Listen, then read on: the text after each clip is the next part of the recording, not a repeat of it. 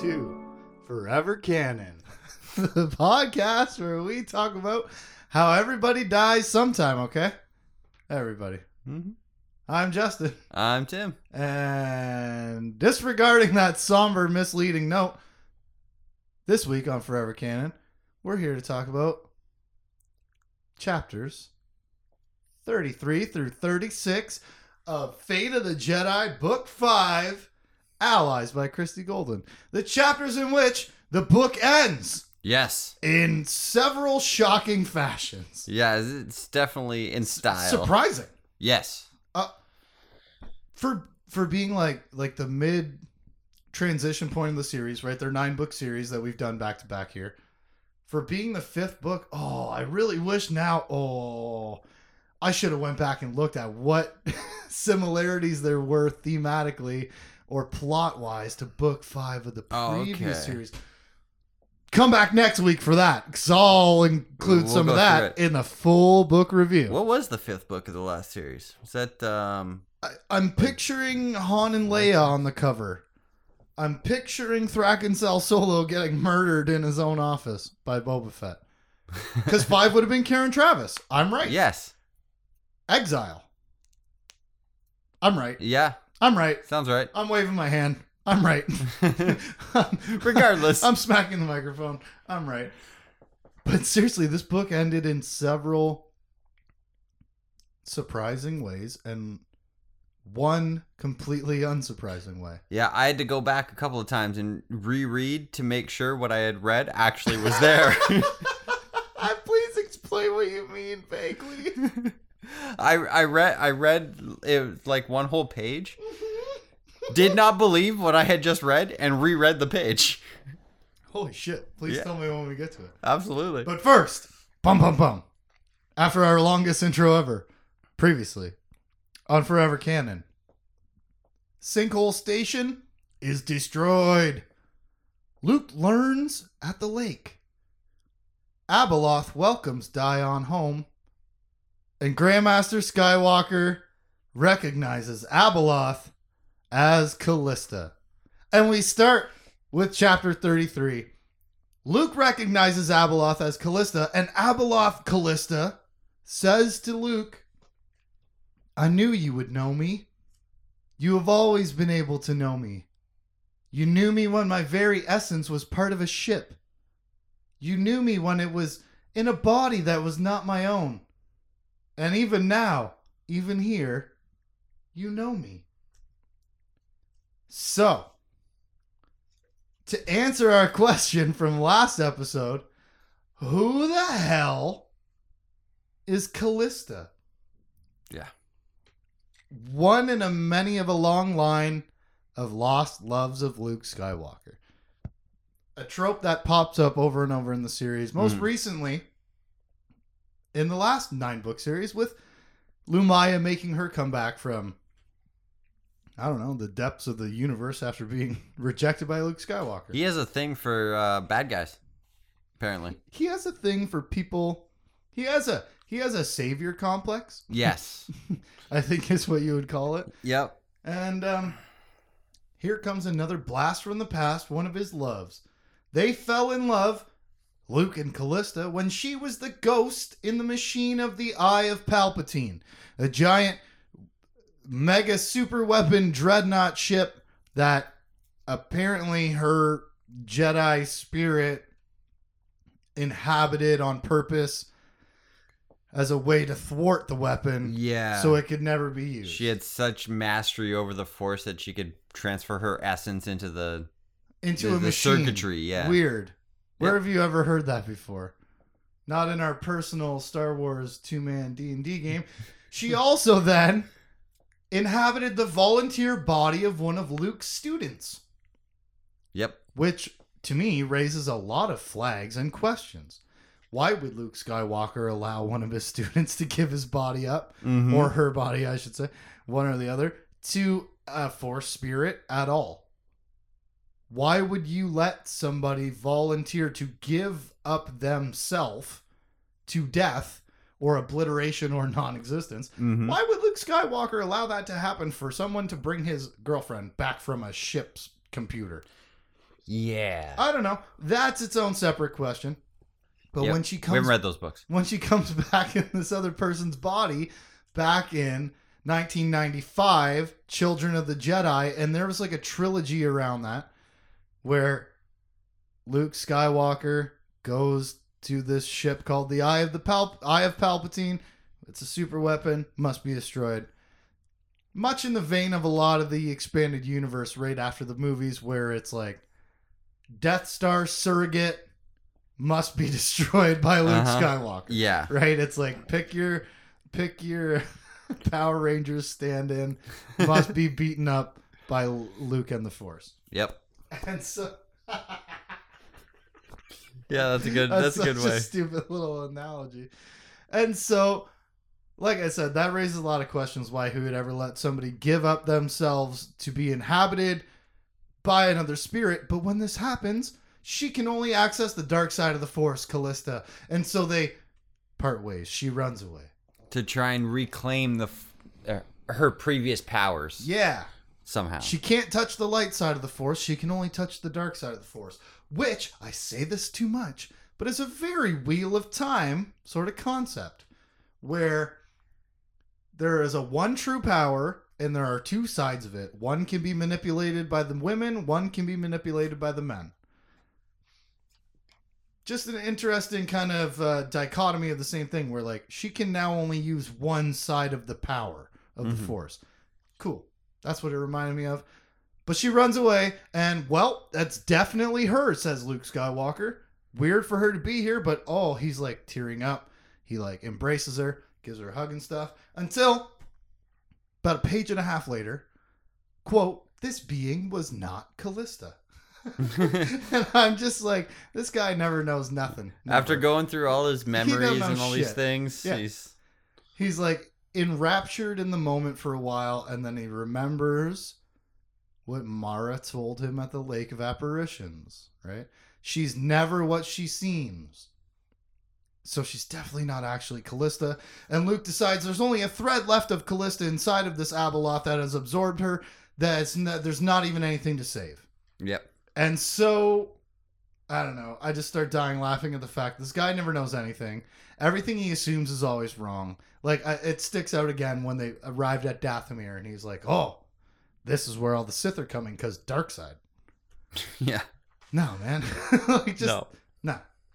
And I also like, you know, the way the formatting worked out for our podcast, where we end up with this big cliffhanger on the last episode where Abeloth's like, "Ah, my name is Callista," and Luke goes, "Oh my god, I know who you are," right? Yeah. And then like two pages later, page and a half later, it's nah, it's not her. It's a, it's it's a good fake out for the trope that has been lived so many times of Luke Skywalker's ex girlfriend coming back from the past to haunt him Yeah. in the present, right? It's it's a really good short mislead.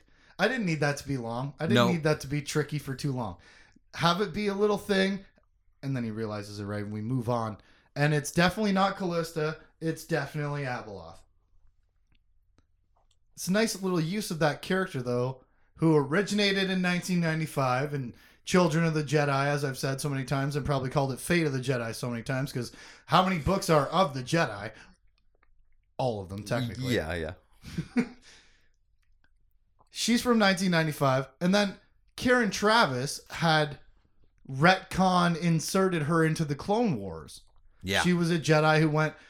Uh, she, she went on missions with Anakin and Obi Wan and Ahsoka during the Clone Wars, and so I don't know if we've talked about this yet, but like I don't really know the the author publisher history around these series.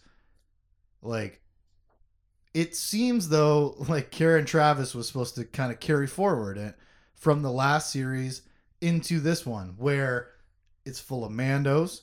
Mm-hmm. and uh, I don't I shit I can't think of the other I had I had other connections off the top of my head earlier I didn't write them down. But also then for this character to have been maybe part of the plan or maybe not. Maybe this is Christie Golden just writing in a nod to her fellow female ass kicking author you know who was who was in the military and was a reporter in the military and uh, is a certified true badass Yes. who for whatever reason isn't in that second slot in this series like she was in the Yeah. last. Either way, really cool callback to A. Karen Traviss, B. The Clone Wars, and C. A character that originated for us now 25 years ago. Yeah, and it could could be she before she got into this, she was a fan of those books and she pulled a character that she liked Dude, that's a really interesting point. and she's just like, Yeah. "You know what? I want to find a way." And she worked it out that she's part of this character is still here, but Right. definitely absorbed. Only a threat of her. yeah. Nothing worth sa- not worth saving. Nothing to save. Yes. uh materially according to Luke. And then I'm wondering like also this must be here on purpose. If we're having this quick callback and fake out, hmm why? Not it's not okay, why we've answered that question for for the reader. Why for the reader are you doing that? Yeah. Cuz it's it's interesting, it's connective tissue, it's everything we love about Star Wars, right? Retconning characters into places where you never knew they were Yeah. and they always have been, right? Or you may hate that about Star Wars, but Hmm. what does it mean in the context of the story, of the plot? When Ben Skywalker is sitting there watching his dad interacting with this evil old love. Yeah. And he's going through his own crisis of conscience, falling in love with a Sith. It's got to be there on purpose. Yeah. Because he's sitting there watching. Everybody's watching. It's just Luke and Abeloth, not Callista.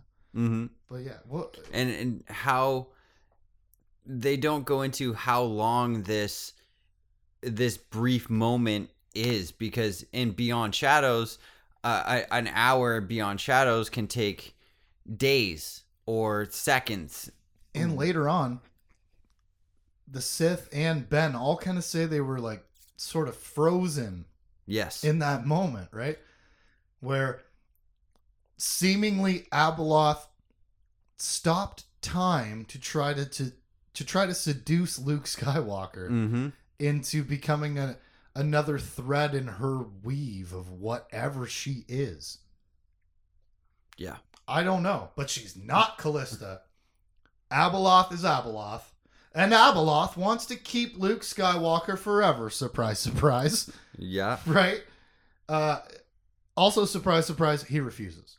Yeah. She t- turns into tentacle gross lady. She resumes monster form yeah. and says in three voices at once, Yeah. Terrifying.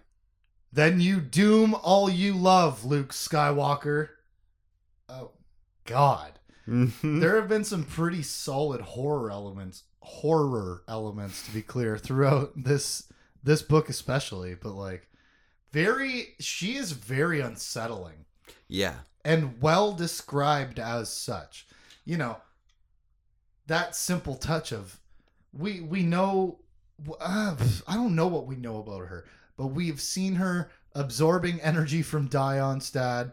We've seen her changing appearance. We've seen her presenting this slice of Luke's lost love. What is she and what is she capable of? And I guess more importantly, what a nice representation of how fluid she is to have her horrifyingly speak in three voices at once your doom yeah. et cetera et cetera right man that is a really cool writing technique or that's a really strong choice Yeah, it definitely puts it definitely portrays the feeling effectively to us as the reader of shit's this is not good. and in that moment focuses us into what's about to go down hmm she is shifting from seductress to destroyer Yeah. And we've seen what she did with Sinkhole Station. so here's Luke and Ben and three other Sith. Good luck to them. Luke Skywalker refuses to join her for eternity, but it turns out Abeloth is so focused on Luke that she fails to notice hundreds of Sith doing the Dathomiri web control thing. Yes. Yay, book four callback. Yeah. it mattered. It So- did. Something that happened on Dathomir mattered for a minute here. But she's so focused on Luke Skywalker that she's caught by surprise by hundreds of Sith weaving the Force together. Yeah. The same, I, She's well, she's focused on him and she is also stopping the other four that are there and sure. doing whatever yeah, she's time, doing to I guess, right. Yeah, you're right. She's like, she's got a time stop spell going. She's already got a concentration spell. Yeah. She's in the middle of a conversation with Luke Skywalker. Yeah, you're right. I guess it's more valid than it seems, but like, it does sort of belittle her omniscience that Yeah.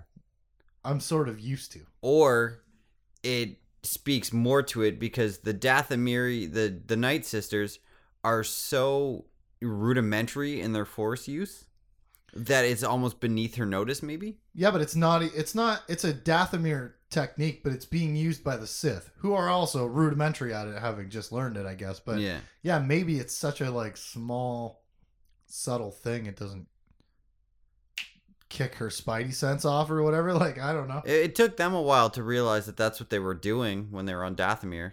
Too. well, I so guess that's true. It is. It is like a subtle like a subtle thing until thing. it's like too late, until it's too working, far, yeah. and too far in place, right? Well, now Abeloth is mad that she sees all these Sith and all this happening. She should be embarrassed. Mm-hmm. So she goes to attack, but not Luke. And we cut to Christie Golden doing the goddamn thing and connecting all the dots from the past to the present. Listen and learn how it's done. Jaina Solo encounters ship in the space above Abeloth's planet. Jaina could feel it. Ship. The Sith training vessel Ben had once piloted, that he had found on Ziost and had awakened from its centuries of slumber. The vessel she, Jag, and Zekk had encountered not so long ago on Lumiya's asteroid. The vessel Zekk had sent away from Alema Rar with instructions to find a better master. Come on. Mm-hmm. That's awesome. Yeah. uh, That is world building. You know, like the world is already built, but reinforce the fact that it exists. yeah. Don't just have Jaina be like, oh, I remember that thing. Specifically tell me, as maybe a new reader to this series and having not dug into the last one, tell me exactly how she knows what this thing is. Yes. Tell me how the past connects to the present. And in this Legends catalog of a hundred plus books, that matters, man. Mm-hmm. That is powerful writing. Maybe just for me, a big old fan of Fate of the Jedi and Legacy of the Force, but to have Jaina look at the ship and go, Ben woke it up on Ziost and used to pilot it. We ran into it in Lumiya's asteroid, and Alema Rar wanted to control it, and Zekk said no. Yeah. Like those are three very very pivotal interactions that quickly are tossed out there to connect us to the moment that's about to happen. yeah. How it came to be in the story, Yeah. where she met it, and where it had exited the story for X amount of time.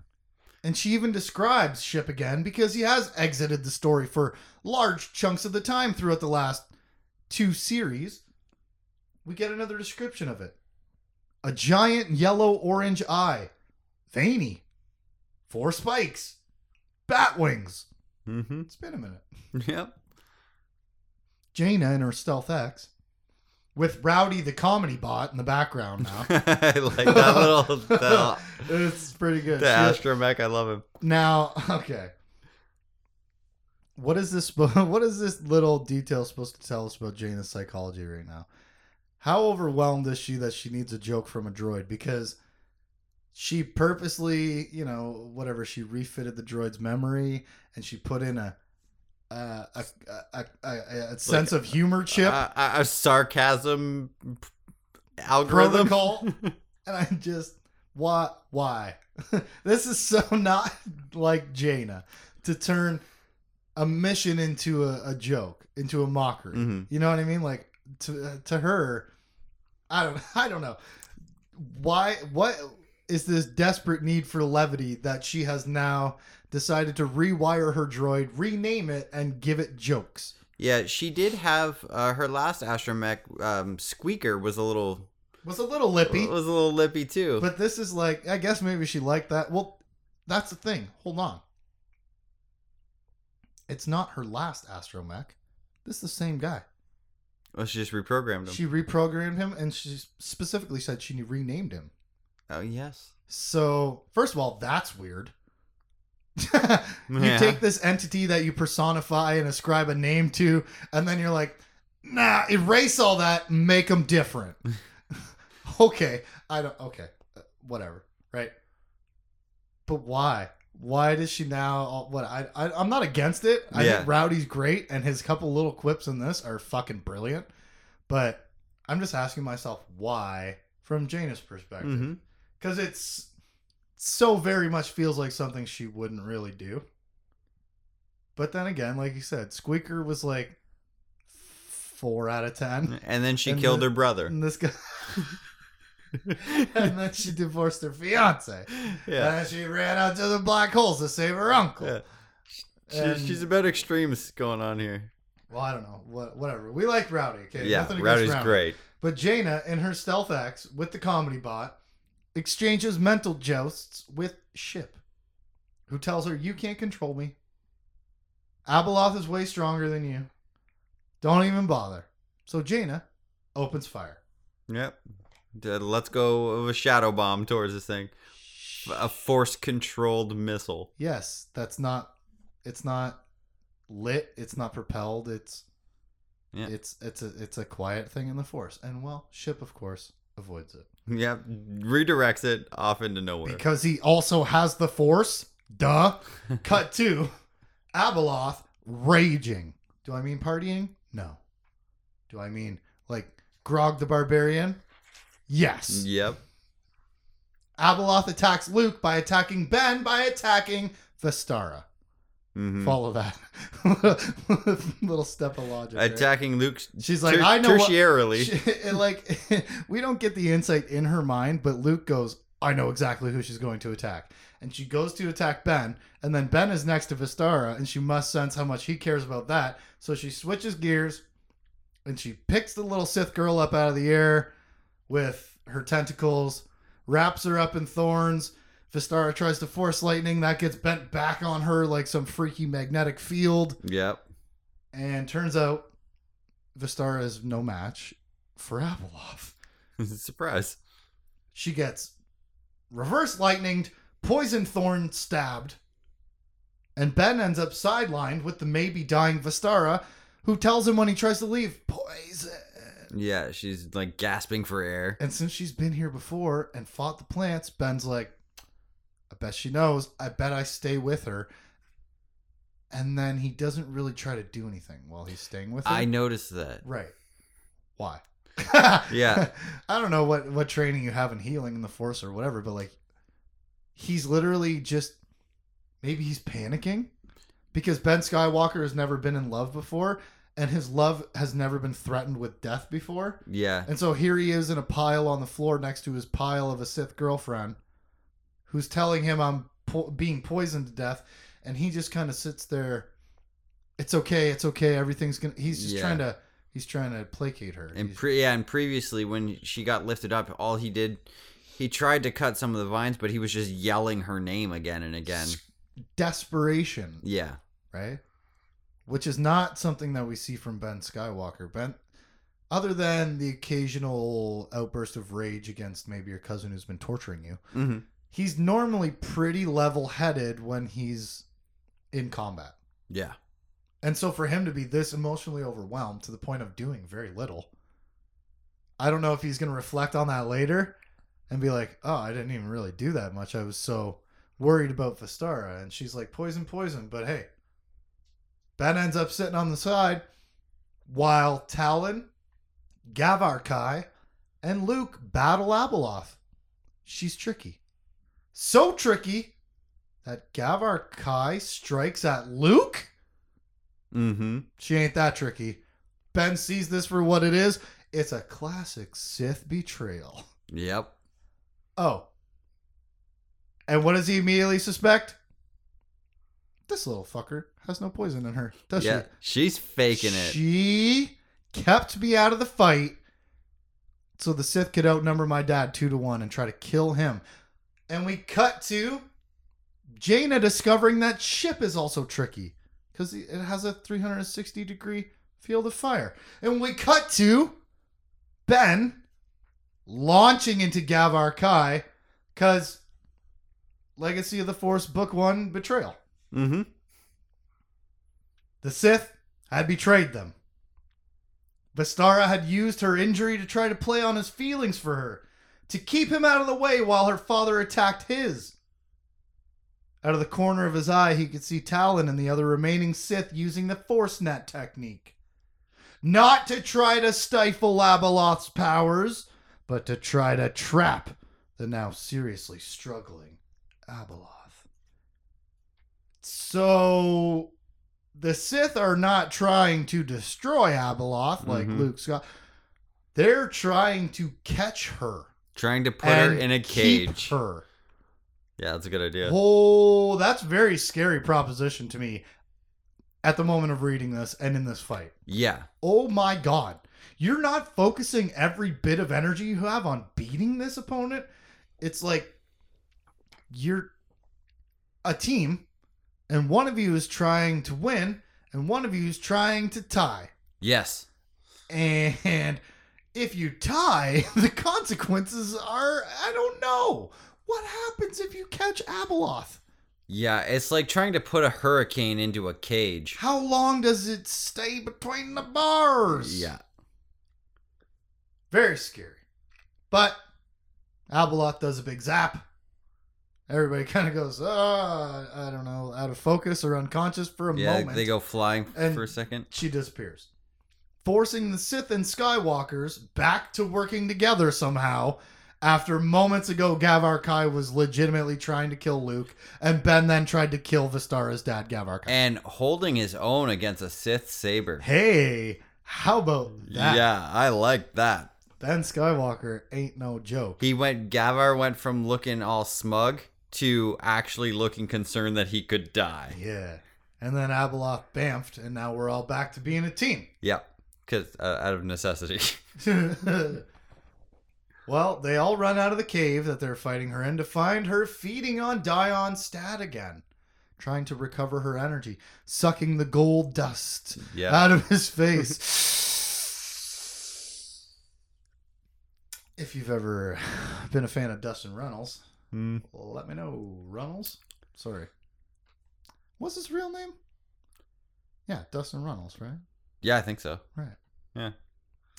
I think I remember my mid 90s WWF trivia. Yeah, yeah.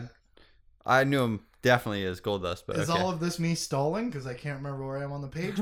no, it's not. They run out of the cave to find her feeding on Dyon again. So Luke stabs Dyon with his lightsaber. Because it was really Abeloth, because she's tricky. Mm-hmm. Right. Her, her eyes turn into those black with the pinprick of light in them. The silver, yeah. And uh, she sets up this scene where it looks like she's on top of Dyon, absorbing his life force. Mm-hmm. But really, she's on the bottom. And Luke Skywalker sees through this because he remembers Mara's message from the lake. She's never what she seems to be. Well, he stabs Abeloth through the chest with his lightsaber and then says definitively, quote, she's dead. Yeah. Just like that. Halfway through the series? Battle, battle, battle. Uh, we killed the big bad lady. Also, thing. not even battle, battle, battle. It was a page and a half of Ben watching them fight her. Yes. We didn't really have first person perspective of battling against Abeloth really. We watched. We had her trying to seduce Luke it, through Mhm. Luke's first person perspective, Throw and then she goes to attack Ben, and then Ben is watching her attack Vestara, and then watching the Sith and Jedi attack Abeloth, and then watching Gavar Khai attack Luke. It's not Yeah, no. so so so we are halfway through a nine book series. We just killed off the biggest, most ancient, most powerful thing you've ever heard of in your life. And we did it through a second person perspective. yeah. No, that didn't make sense. Third person. Third person, yeah. um second hand is what is what I meant. Yeah. Second hand experience. Um what? The most powerful, un understandable thing that we've ever encountered in the galaxy gone in a page and a half of indirect story and then a lightsaber through her chest in a misdirect Yeah. and it's over. And Luke this is the part, Skywalker pronounces she's hmm. dead. and this is the part that I reread because I didn't believe it. I was like, no, no. Ah, I, I must have missed a line or something, so I went back and read it again, and no, No, no. and he definitively says, quote, she's dead. So pretty anticlimactic kill shot for the big boss, eh? It left me a little uh, not not I didn't feel like after I read this and she's dead, I didn't feel like let down. Satisfied, though. uh, well, I didn't feel that way. I felt suspicious as to okay, what what is worse now? Can I affirm your suspicions with my own suspicions? And Luke Skywalker is the one who tells us she's dead. And that fucking guy is always wrong, and he don't know nothing about nothing. So I am also suspicious. Yeah. To be perfectly honest, like that was lackluster. Uh, If it's an ending for this major villain, that was so frantic and hard to track, Mm-hmm. and it was also unfulfilling. And the perspective was wrong. It's not like when Jacen got killed by Jaina, th- th- where we were. It was Jacen and Jaina or Tahiri by Pellaeon. I mean, reverse that. Yep. Or Where we're usually Lumiya, watching all of those. We're watching a battle through the eyes of one person involved in the battle, Yep. not watching other people fight and being like, "Whoa." or being like, it's gonna be okay, Vestara, Vestara, Yeah. whatever he's doing, right? Uh, what the fuck? I feel so rug pulled. Yeah. Either, either I'm rug pulled because this is she dead, Mm-hmm. and I thought this was going to be a bigger deal all the way through all this time, this massive mystery of her and, and so on, right? Mm-hmm. Either I'm tricked on that level, or she ain't dead and I don't get it, and where is she? And I'm tricked. Like, Yeah. But you're so right. The way that the uh, that the way that this death was constructed, super suspicious. Very, very indirect. Yeah. Just wrong feeling about it. And also to constantly be saying over and over again, she's never what she seems. She's never what she seems, until she's dead. yeah. Compounded and then with the we she's trust her? terrible. Right? And then we trust. I don't know, man. Chapter 34. Yeah, you heard it here. 34 minutes of one chapter. Oh wow. Chapter 34. Above Abeloth's planet. Where Jaina, Sword of the Jedi, super pilot veteran of several wars, is being absolutely demolished by ship. It's not close. No. It's not a bit, not a bit close. The weapons keep moving. She's trying to outmaneuver where the weapons are, and the weapons move to wherever she goes because that's how this ship works. Mm-hmm. Amazing, amazing construct, incredible weapon, right? She's losing until ship suddenly runs away. Yeah, just pieces out, heads off into space. Gone. As we've seen him do like four fucking times, Yeah. he just takes off into space by himself at at the first opportunity. Mm-hmm. And He's not interested in fighting. He's a training vessel. and he's interested in the Sith. Yes.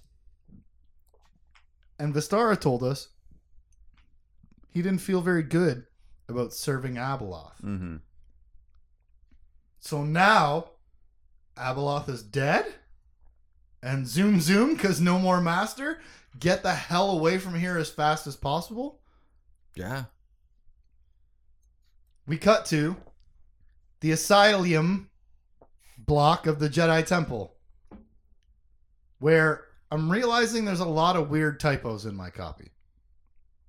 Because asylum Mm-hmm. is uh, misspelled A S Y L Y M. I've had Dyon Stadd's name spelled wrong. Chapter 34, the second heading. You go ahead Okay, and look for yeah, it. I'm gonna your look for it. version. Is yours Legends? No. Yeah. Yeah. Okay. Well, then we have the same book. Yeah. But lots of weird typos in this book. And here in the asylum block of the Jedi Temple, Cilghal is visiting the crazies for sedative time. It's time, you know, they're always trying to scratch their own eyes out or break their fingernails on the cement walls or smash all the data pads with their faces and stuff.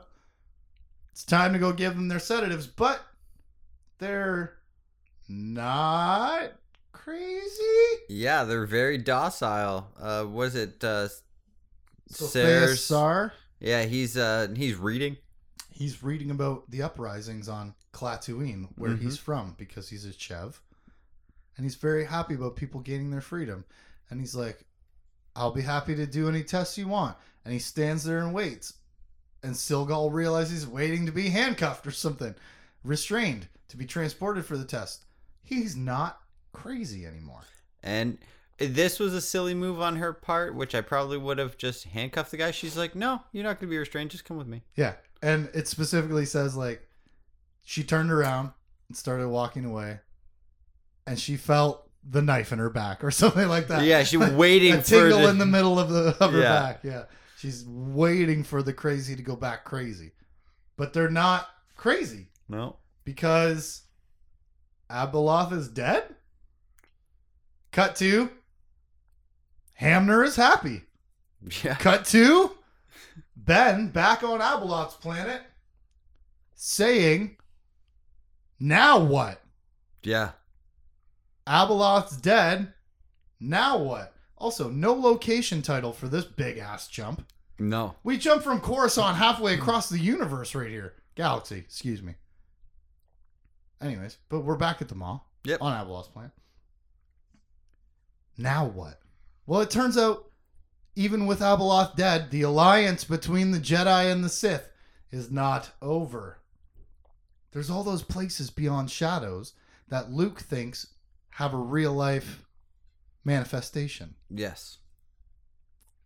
Also, what was Abeloth?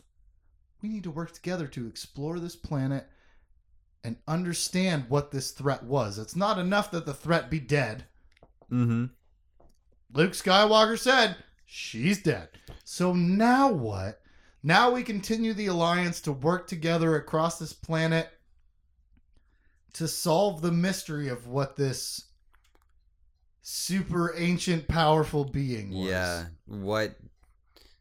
What absorbed his ex girlfriend? Kind Right. of deal. Right. But we must change the terms of the alliance. yes. Your 1,000 plus Sith, get out of here. Yeah, they're gone. And Jaina and Lando will leave too. Okay. And Taalon and Gavar Khai agree to this new alliance, this adjusted alliance. Pray I, pray I don't alter the terms any further. Terrible, terrible Darth Vader impression that I wasn't ready to do. But got it. Almost got it. But here we are, as with the Sith. I just punched that screen so high somehow. I barely Yeah. touched anything. yeah. All right. Fuck this little moth. The thing is, with the Sith, The conditions are always changing, right? Mhm. And so, what's best for Luke Skywalker in this situation? To still keep working with the Sith, or to tell them all to leave? Well, I think if he told them all to leave, they wouldn't, and they would have just brought all their Sith down to Yeah. kill him. Right. This is like his only option, right? Yeah. Is to keep the alliance alive for the next hour or so till all the other thousand Sith leave and now you're on even footing or something. Because the people on the planet, Ben and Luke versus Taalon and Khai and very wounded Vestara, Mm-hmm. I got my money on the Jedi. And even Luke does too. Yeah. He's he like, has a good quip. yeah, he said, "Oh yeah, we'll keep this alliance going, and then there'll be three of you and two of us. Doesn't seem very fair for, For you." you. Dun, dun, dun. Right. Sick burn, right? Freaking guy, just even though it's he's getting, it looks like they have the better end of the deal. He's like, "Yeah, no, you don't. I'm better than you." Yeah. Little hubris there, Luke. And now Luke and Taalon and Khai and Ben and Dyon and Trader Vestara, they have a lot of work to do. Who Ben is super pissed at. Well, I guess Luke and Taalon and Gavar Khai have a lot of work to do because they send Ben back to the shadow to put Dyon, Stadd, and Vestara in the med bay. Mm-hmm.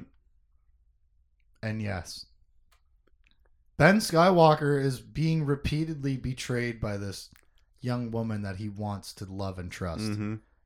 It just keeps happening in small ways. This one was not a small. No, way. this was this could have killed his dad. yeah. And let's see the fallout from that. I guess is going to be the most important thing over the next four books mm. because Abeloth is dead. Yeah, because the first thing he did was he he picked up Dyon, looked at Vistar, and said, "You look good enough to walk. Let's go." Doesn't even show any concern. To be fair, though, she didn't get her life sucked out of her by Abeloth. She just Twice. got thorned and stuff. Yeah, twice. Twice. You're already an empty corn husk, and somebody comes and peels another couple fibers off you. But I don't, I don't know. Uh, something's fishy here. mm-hmm. Something is real weird. Why are we staying on Abeloth's planet? Why are we staying with the Sith? Why are we? Why are we? Why are we? And it sounds like they're gonna go beyond shadows again, which is risky business. Are they or or are they going to find the places Oh yeah, on They- the planet physically? yeah. Could maybe just find both. the physical manifestations. Maybe yeah. you do the thing to find the thing, right? You look like a Yeah, you peek through the window. oh, oh that's what it looks like. Okay, let's go find it. Right, exactly. Yeah. Yeah. Maybe. But I don't know what they're going to be up to. But we cut to inside High Lord Taalon's head, Mm-hmm. where during that time she was trying to seduce Luke Skywalker. She had everybody time stopped and tripping balls. yep. She tortured Sarasu Taalon with his greatest fear. And he assumes that's what happened to everybody who else had been stuck there. Ben didn't mention that though. Either and there was no cut to Gavar Khai or Vistar either. No. But High Lord Taalon has faced his greatest fear, which is, of course, exactly the fate he watched befall fall Yes. in the Lake of Apparitions. His greatest fear is everyone he's ever betrayed coming back to destroy him. And what is this telling us? Why are we cutting into the High Lord's head all of a sudden? To get this tidbit of information of, wow, it was so bad to live the consequences of the way I've lived my life. Yeah, and he, and when he comes out of his remembering of this, he's got Khai talking to him, saying, "Hey, High Lord," and he's like, "Can't show any weakness. Can't show to anyone ever." Any single mistake I ever make will be my fucking foot in the lake. yeah, Ooh, that rhymed. I didn't mean it to. But why are we being told that that is the greatest fear of the greatest Sith? To show us a way out for somebody else? Maybe. Mhm. that's what I'm thinking. It ain't for him. Well, what Like, I, like we're not learning this information about him for him.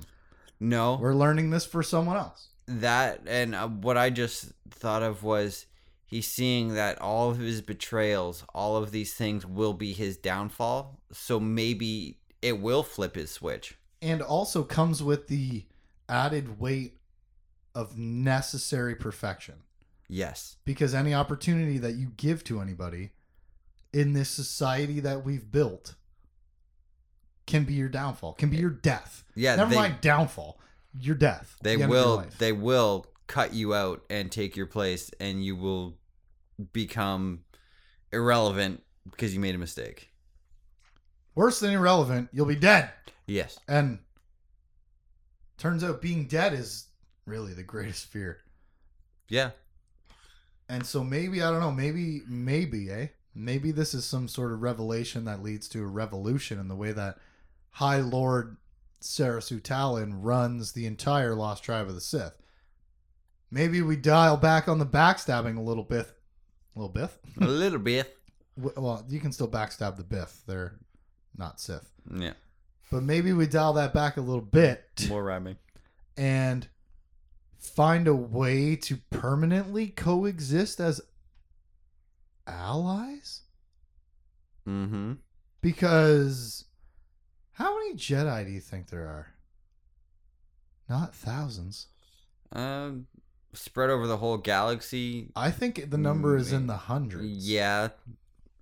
And I I, w- think like mid to low hundreds. Yeah, I would say like even if if you take into account the masters, the apprentices, the knights, and even the the younglings and padawans, right? Yeah. Maybe Which essentially half those ranks are useless. yeah. Right. Maybe you're hitting six, seven hundred with all of them. Sure. I think that's I think even that's a big estimate because just thinking of how many masters there are, a dozen?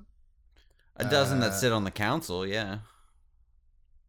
Yeah, but how many masters I can think of? I'm not just thinking of the council. Like like a dozen and a half Jedi masters right now. And let's assume they've all trained one or two people to knighthood, Mm-hmm. which then gives us a hundred knights and a dozen and a half masters. And then the rest are fucking useless. yeah, are completely useless. Padawan and under. yeah. So you might have 150, 200 Jedi against thousand plus Sith in the sky. yeah, what did they say at the in the first first book? Five thousand, something like that. Citizens, yeah. Yeah, But just here in the Maw with Luke Skywalker this is- this- on the battleships ready for action, 1,000 yeah, plus. And so why are we being told that High Lord Taalon is having this come to realization moment of like I've lived my life wrong. yeah. That's an interesting. Yeah. And we cut to I'm excited. Ben tells Jaina that Luke wants her to go home. Mhm. They've got a new deal with the Sith, and she actually listens. Growth. Here's a question. What the fuck did Jaina do in this book? She fought the ship. She was a judge. Yep. Shh. We'll get to that next week. Mm-hmm. Chapter 35. Yeah.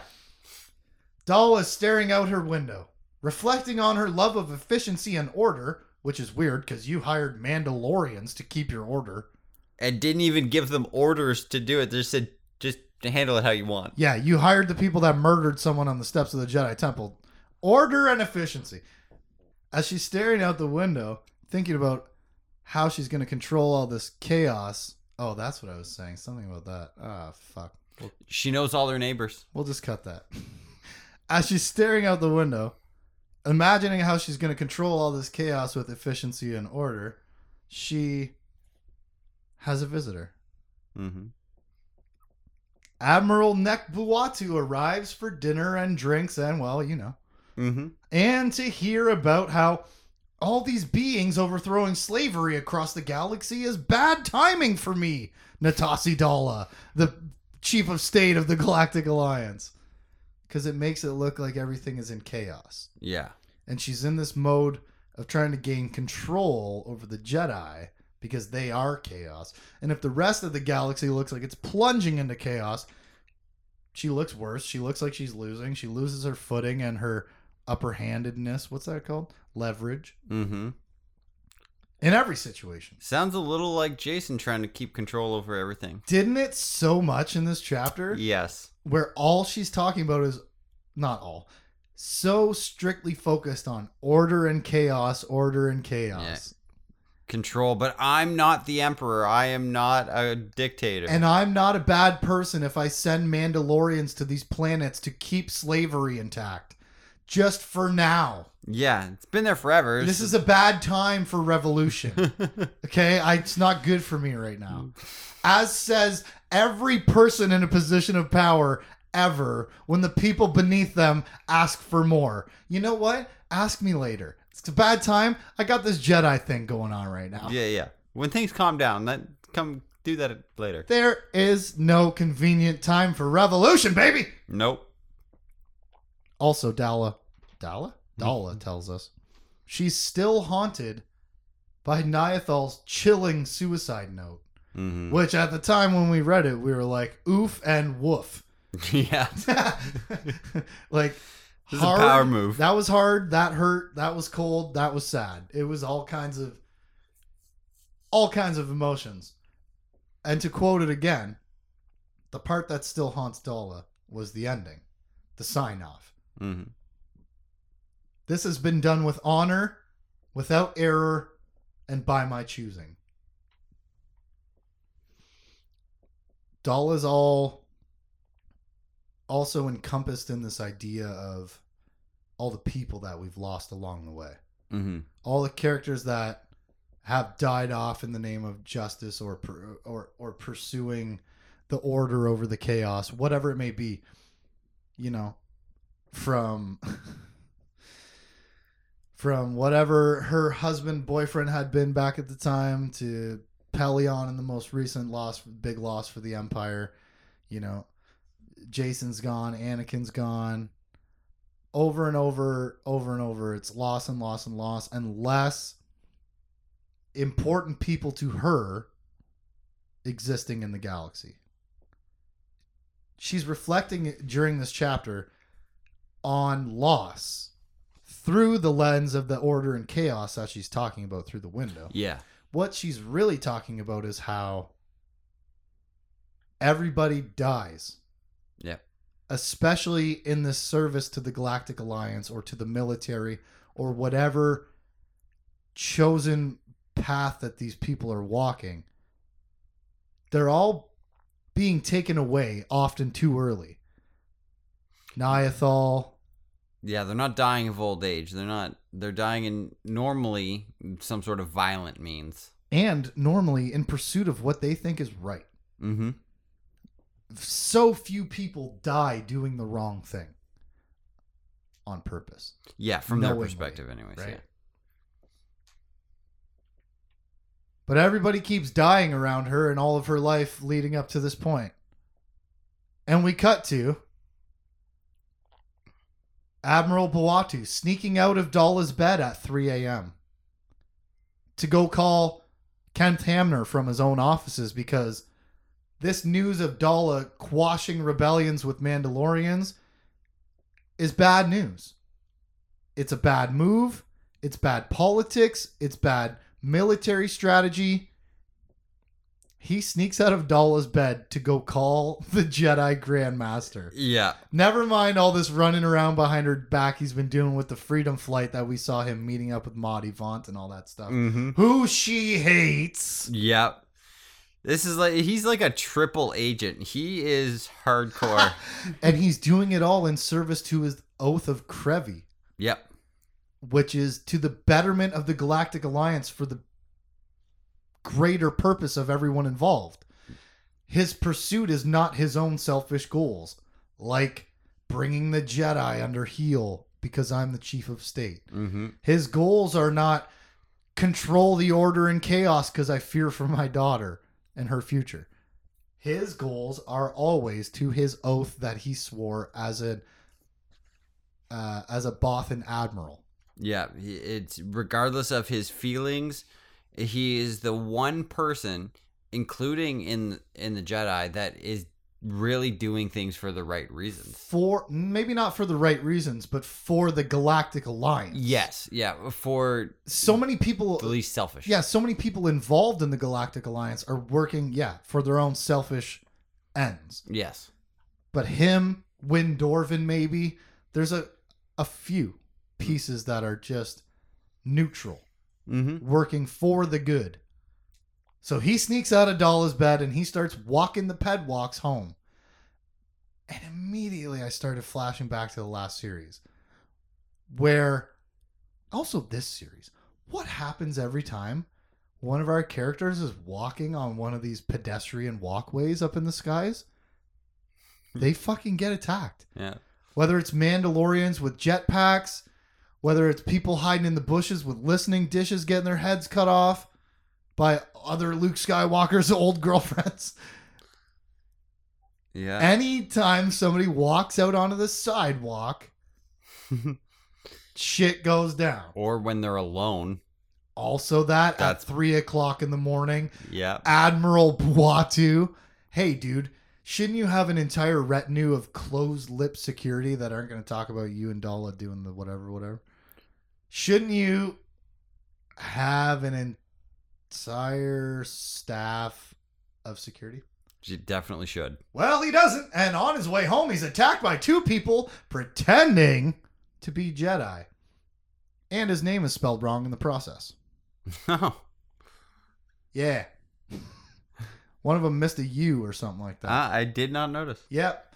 And uh, as he's fighting off these pretending Jedi, he realizes that they're not Jedi. He realizes that they're pretending Yeah. because there's no way he should even have stood a chance for this amount of time against two real Jedi.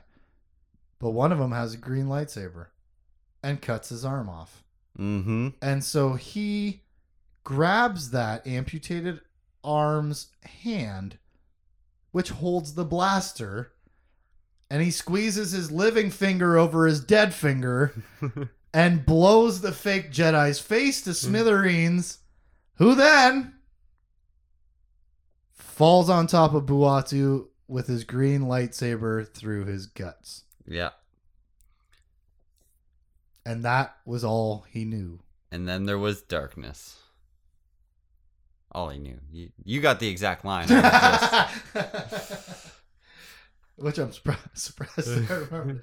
That was off the top of my head. But he he dies with a, a fake Jedi on top of him and a green lightsaber in his belly. And hey, how do you think this is going to go over with his girlfriend? oh yeah, she is gonna go ballistic. Chief of State Daala, who has spent five books overreaching to bring the Jedi under control because they're losing their minds and they're untrustworthy and they're a rogue uh, organization who's not doesn't have any answering authority in the Galactic Alliance. Well, now it seems, according to Bwua'tu's dying thoughts, that somebody is framing the Jedi for his murder.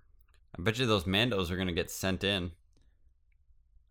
She's just gonna call the head Sent Mando. in everywhere. Yeah, just she might burn down Bothawui just for fun. just Because because. I never want to see another one that reminds me of my. Like, who knows Yeah. how crazy she's going to go? And here's the other question. Mm. Given the conversation that she's had previously with Jag when he was trying to get her to pick a different judge for the Tahiri trial, the conversation they had was Jag said, Hey, you know, people outside of you and the Jedi are making this conflict with you and the Jedi worse, right? And she said, I don't fucking care. Yeah. I hate the Jedi. I'm going to get them under control. How much do you think she's going to care that these aren't real Jedi? How much do you think she'll care versus how much she can seize this opportunity to, as you said, just send the Mandalorians right into the temple again? Yeah, and it won't be. But It won't matter what any of the Jedi. Those With aren't a- Jedi. Those aren't Jedi. with a won't matter. much different purpose this time. Oh yeah, it'll be kill them all. It'll be kill them all. Yeah. Bad news for Freedom Flight, too, Yeah, they lost the leader. which ironically is good news for Daala. Yes. Chapter 36 The Trial of Tahiri Veila. With new evidence being introduced by the prosecution, the recorded conversations she had with Admiral Gilad Pellaeon in the moments right before murdering the 92 year old man. Tahiri trying to convince Pellaeon to turn over the Empire to Jacen's attack on Fondor. Pellaeon's refusal and the blaster shot that followed. It's such a chilling callback to that scene from Legacy of the Force Revelation. Yeah, and it goes through her emotions and what she's feeling like as a, like an outsider. Two and a half years after the fact. Yeah, Right. It's how she's like right back there, like like a PTSD feeling almost. And I actually I had the same kind of feeling of Right. like going back and in reading that again. Just It being was shocked all over again. It Yeah. was very intense. yeah, and, like like uh, like a visceral deal Yeah. to it. And the people in the that's reflected in the jury. Mhm. right? Where they're like gasping and covering their mouths and shooting eye daggers at her. They're furious. Mhm. Part of it being Admiral Pellaeon was an upstanding, respected man. Part of it being, as Tahiri notes mentally, this whole trial has been spent convincing the jury that she's not as bad as it sounds. And then they hear as bad as it sounds. Yep. She she did. It wasn't a go kill this guy, and so she did it. She spoke for. It was a minutes. negotiation. Yep. It was a conversation, and it was a cold blooded murder. The recording ends, and even though it's obvious old Gil knew he was being recorded during his dying moments, and that raises its own questions of legitimacy in the court. Disregard that Mm-hmm. because Tahiri knew, quote, it was over. It was all over. And just like that, so is Fate of the Jedi, Book 5, Allies. Those are the closing words of the book. It was over. It was all over. How many things can we apply that to and throughout this book itself, throughout this story? Ben and Vestara, it's over. Mm-hmm. Abeloth, it's over. Like What remains several- of Daala's sanity? yeah, this negotiation between Daala and the this restraint from Daala, it's over. Everything that has been taming and reining in the narrative so far, it's over. yeah. Abeloth is dead. Daala takes another loss. And Luke, Ben, and the Sith are still searching for answers. Any guesses going forward, Tim? Um. No, the bad guy's dead. I have nothing. Right? Zero. But maybe she wasn't the main bad guy, and maybe the Sith are, Yeah. which is why we are reinforcing that alliance moving forward. Or I, I don't know. I got nothing. That that that I can say. You know what? That's a probable Let direction. Me, let's run through the list of characters real quick, and tell me what you think they're doing next. Luke and Ben and Vestara. What are they doing next? Uh, well, Ben and Vistar are gonna get in some sort of trouble and have to go, or Luke's gonna get in trouble and Ben and Vistar are gonna have to go and find him. Sure. That's what that's that's what's going on. What about. Jaina now that she's headed back to Coruscant, where she doesn't know the Jedi Temple is under siege by Mandalorians? Yeah, she's gonna head into a firefight of Right. some kind. Right. What about Han and Leia, who've just been kind of absent for the last ten chapters or so, hiding medicine on mice and sneaking in Uh, yeah, uh, I'm very much I don't know, as much as any book that we've finished, this is the most I don't want to say aimless and directionless cuz that sounds like condescending judgmental. I don't I don't mean it in a negative way, but this is the most untethered I've ever felt at the end of one of these books. Yeah, the most I open at don't know of it. what's happening next. Yeah. The big bad guy is dead in book five, and we got four more to go.